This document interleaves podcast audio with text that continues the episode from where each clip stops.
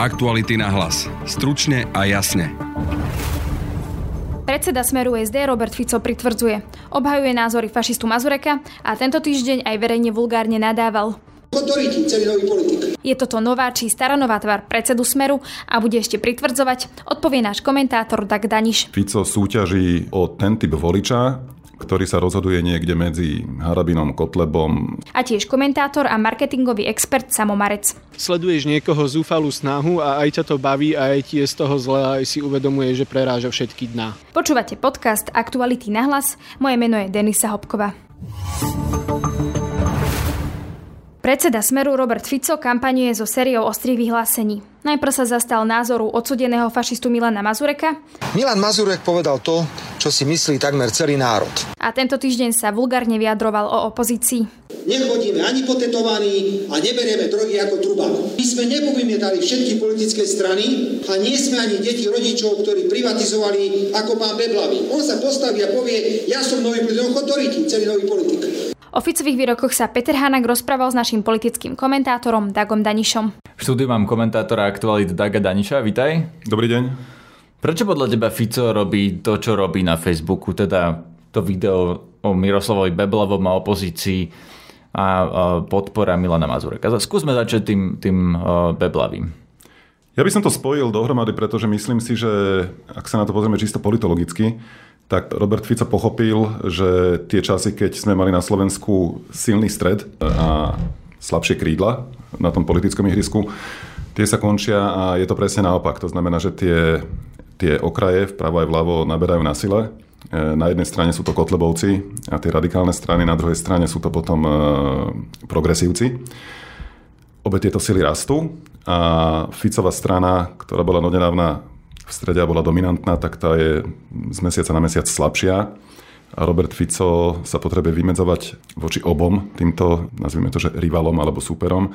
A je celkom prirodzené, že oveľa silnejšie útočí práve na progresívcov, pretože predpoklad, že by v tomto prostredí mohol naberať on svojich voličov, je veľmi malý. Na druhej strane predpoklad, že by mohol naberať voličov alebo udržať si voličov v tom radikálnejšom tábore, tak ten je o niečo vyšší. Takže on chce vlastne týmto získať voličov Mariána Kotlebu? Alebo koho? Nepovedal by som to úplne takto priamo, ale povedal by som to inak. Robert Fico súťaží o ten typ voliča, ktorý sa rozhoduje niekde medzi Harabinom, Kotlebom, Slovenskou národnou stranou a Smerom. To znamená, to sú tí radikálnejšie založení alebo vlasteneckí voliči, alebo národne založení voliči, antiliberálne orientovaní voliči. Robert Fico si myslím, že už definitívne pochopil tento rok, že iný typ voličov nových asi neosloví. Tie pokusy tu mal nejak 2 roky dozadu, keď ešte hovoril o pevnom jadre a o podpore tretieho sektora a tak ďalej. Vtedy si myslím, že mal tieto ambície, ale po vražde Jana Kuciaka, po udalostiach z roku 2018 a 2019 si myslím a predpokladám, že Robert Fico sa už orientuje prevažne na voličov tohto typu, na ktorých fungujú tie sorošovské témy, poviem to takto. Voľby budú zrejme 29. februára, to znamená tesne po výročí Janovej vraždy. Myslíš si, že to bude ešte horšie zo strany Roberta Fica, že on vlastne nebude mať, keď sa bude držať tejto stratégie, inú možnosť, ako presne vyťahovať to, že protesty, ktoré vtedy budú, sú nejaká konšpirácia zo zahraničia, Soros a tieto veci? Nemyslím si, že ešte existuje priestor na to, aby pritvrdzoval, či už v slovníku, alebo v tých témach, ktoré vyberá. Skôr sa obávam toho, že tu bude snaha tieto témy držať a možno častejšie v obehu, pretože v Smere mali dosť vážnu polemiku už minulý rok o tom, či ísť touto cestou alebo nie. Ľudia okolo Pellegriniho a Kažimíra Roberta Fica dosť dôrazne upozornili, že si neželajú, aby išiel cestou cez Soroša, antisoroša, cez podobné témy. Robert Fico to aj istý čas akceptoval, aj keď to občas porušil, tieto dohody. Obávam sa, že tento rok a v predvolebnom období sa k týmto témam bude vracať častejšie. Akurát si neviem celkom dobre predstaviť, že čo nové tam bude vyťahovať. Myslím si skôr, že to bude len tematizovať neustále a pripomínať a spomínať v tých svojich videách alebo v rámci predvolebnej kampane. Ale neviem si predstaviť, že by tam priniesol niečo nové, lebo napokon tam obsah chýbal už aj minulý rok. To sú len také zaklínadlá. Ale napriek tomu nás teraz znova prekvapil tým, že sa zastal odsúdeného Milana Mazureka vo videu. Áno, áno. Aj keď treba povedať, že Robert Fico sa ho nezastal vyslovene priamo, ale povedal len to, že Mazurek tvrdí niečo, čo tvrdia viacerí ľudia, respektíve celý národ, a že tým orgány činné v trestnom konaní naháňajú vodu na mlyn práve extrémistom, pretože podľa Roberta Fica z toho môžu vyťažiť kotlebovci. Do istej miery je to pravda, ale zase treba uznať aj to, že Robert Fico je trojnásobný premiér, je líder koaličnej strany a je nepriateľné, aby volil takýto slovník. Pri najhoršom po tej morálnej stránke je to odsúdeniahodné.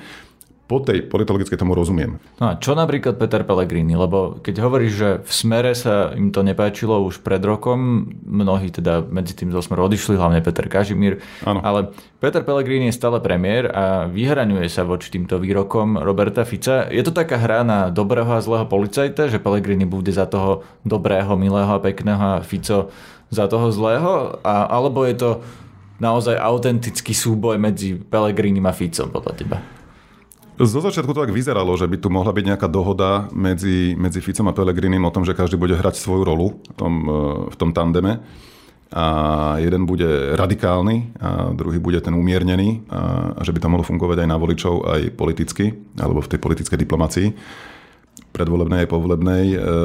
Istý čas som si to myslel aj ja, ale teraz si myslím, že už je to viac, nechcem povedať, že živelné, ale že už tam chýba tá dohoda na osi Fico-Pellegrini, že mám dojem, že premiéra Pellegrini ho to obťažuje, keď sa Robert Fico takto vymedzuje, že tá kritika Roberta Fica z jeho úst je celkom autentická. Ale vydržím to? Môže to takto dlhodobo fungovať? Že jeden bude hovoriť jedno a druhý druhé? Vyzerá to zle, vyzerá to neudržateľne, ale na druhej strane mám dojem, že už si zvykli na to a zatiaľ všetko nasvedčuje tomu, že v tom nejakým spôsobom chcú pokračovať, keďže premiér Pellegrini neodchádza zo Smeru, naopak chce ostať a chce bojovať ďalej po boku Roberta Fica. To bol Dag Daniš, komentátor Aktuality. Čo môže byť Ficov zámer? Petrovi Hanákovi odpovedá komentátor a tiež marketingový expert Samo Marec. Šum v pozadí rozhovoru je bratislavská fontána pre Zuzanu, pri ktorej sme rozhovor nahrávali. Robert Fico na sociálnych sieťach pritvrdzuje. Ako sa na to pozeráš, čo tam robí? To je ako keď sleduješ niekoho zúfalú snahu a aj ťa to baví a aj ti je z toho zle a aj si uvedomuje, že preráža všetky dna. Čo konkrétne si myslíš, že je také prerazenie dna zo strany Roberta Fica?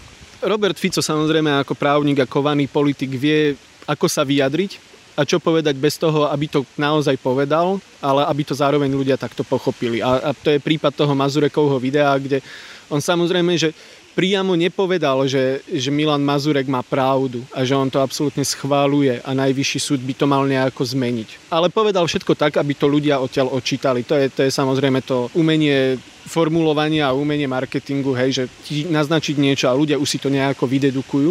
No a to je, že no, nechutné to je, pretože Milan Mazurek je, okrem toho, že teda je majster Slovenska v hode dlažobnou kockou, to je poslanec fašistickej strany, ktorý evidentne má sklony k násiliu, má sklony ku vulgárnemu vyjadrovaniu, nezdržiava sa veľmi pravdou a ak bývalý predseda vlády ho obhajuje, lebo takto malo vyznieť a takto vyznelo, tak to je v prvom rade pre Roberta Fica, že strašná hanba. No, hlavne Milan Mazurek je teraz oficiálne a právoplatne odsúdený za extrémistický trestný čin. Prečo sa ho ten Fico zastal? Robert Fico sa Mazureka zastal z dvoch dôvodov.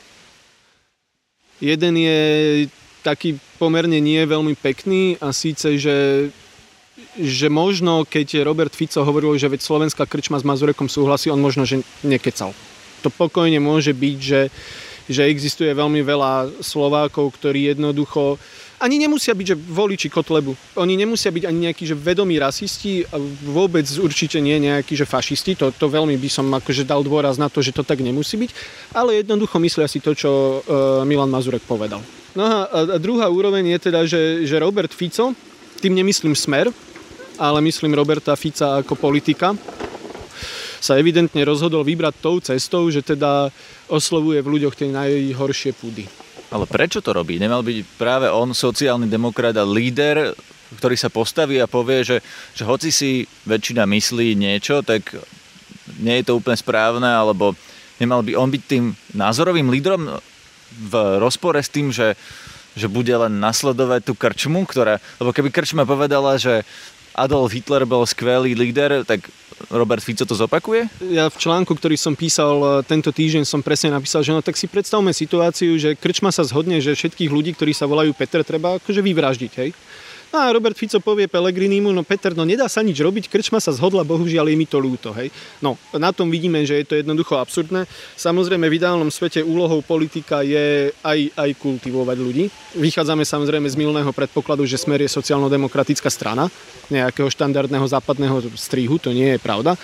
No on to, Robert Fico to jednoducho robí v prvom rade, pretože bol a je populista. To znamená, nemá ambíciu ľudí alebo verejnú diskusiu nejako kultivovať. Vždy si vyberá najjednoduchšie, ako keby také najpriamejšie, naozaj najpopulistickejšie riešenie.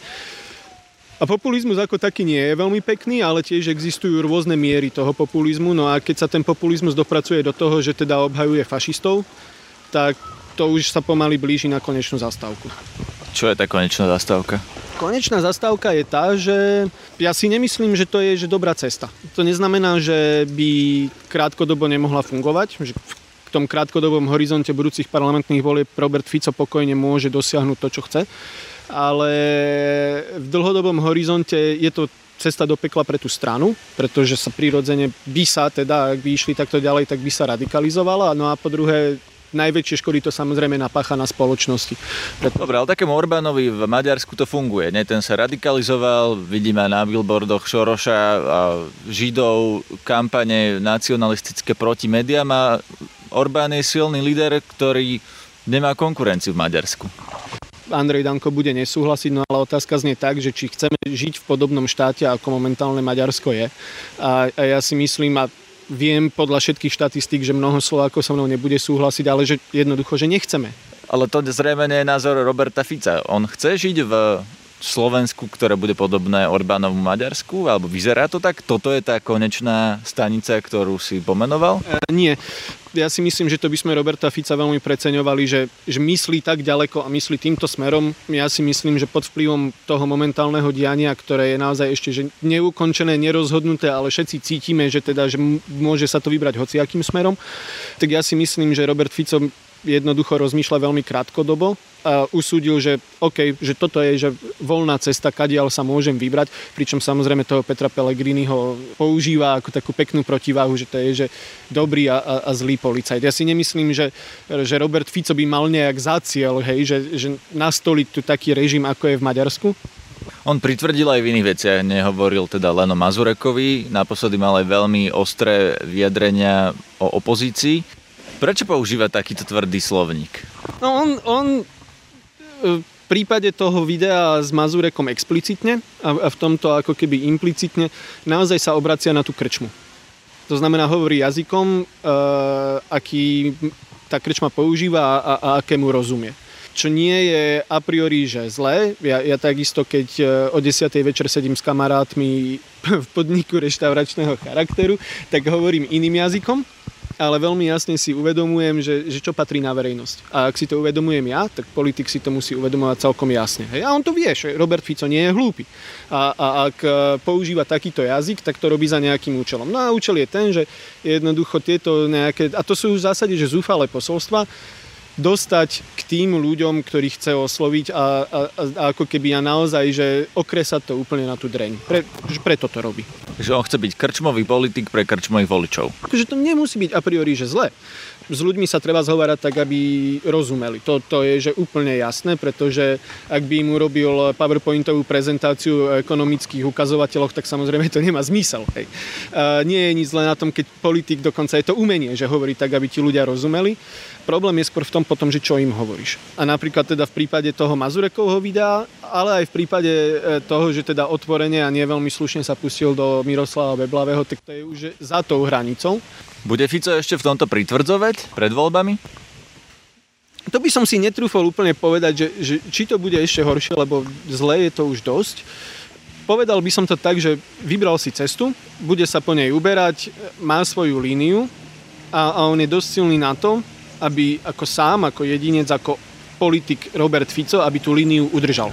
Vieme si zhruba na základe toho, čo Robert Fico momentálne robí, vieme si predstaviť ten okruh tém, v ktorých sa bude pohybovať, no a to už potom akože či pritvrdí kúsok viac, kúsok menej, to už sú také v zásade, že nuancy, ale môžeme sa teda pripraviť na to, že bude vyťahovať, že najhoršie a najhlúpejšie veci a bude o nich hovoriť najprimitívnejším spôsobom.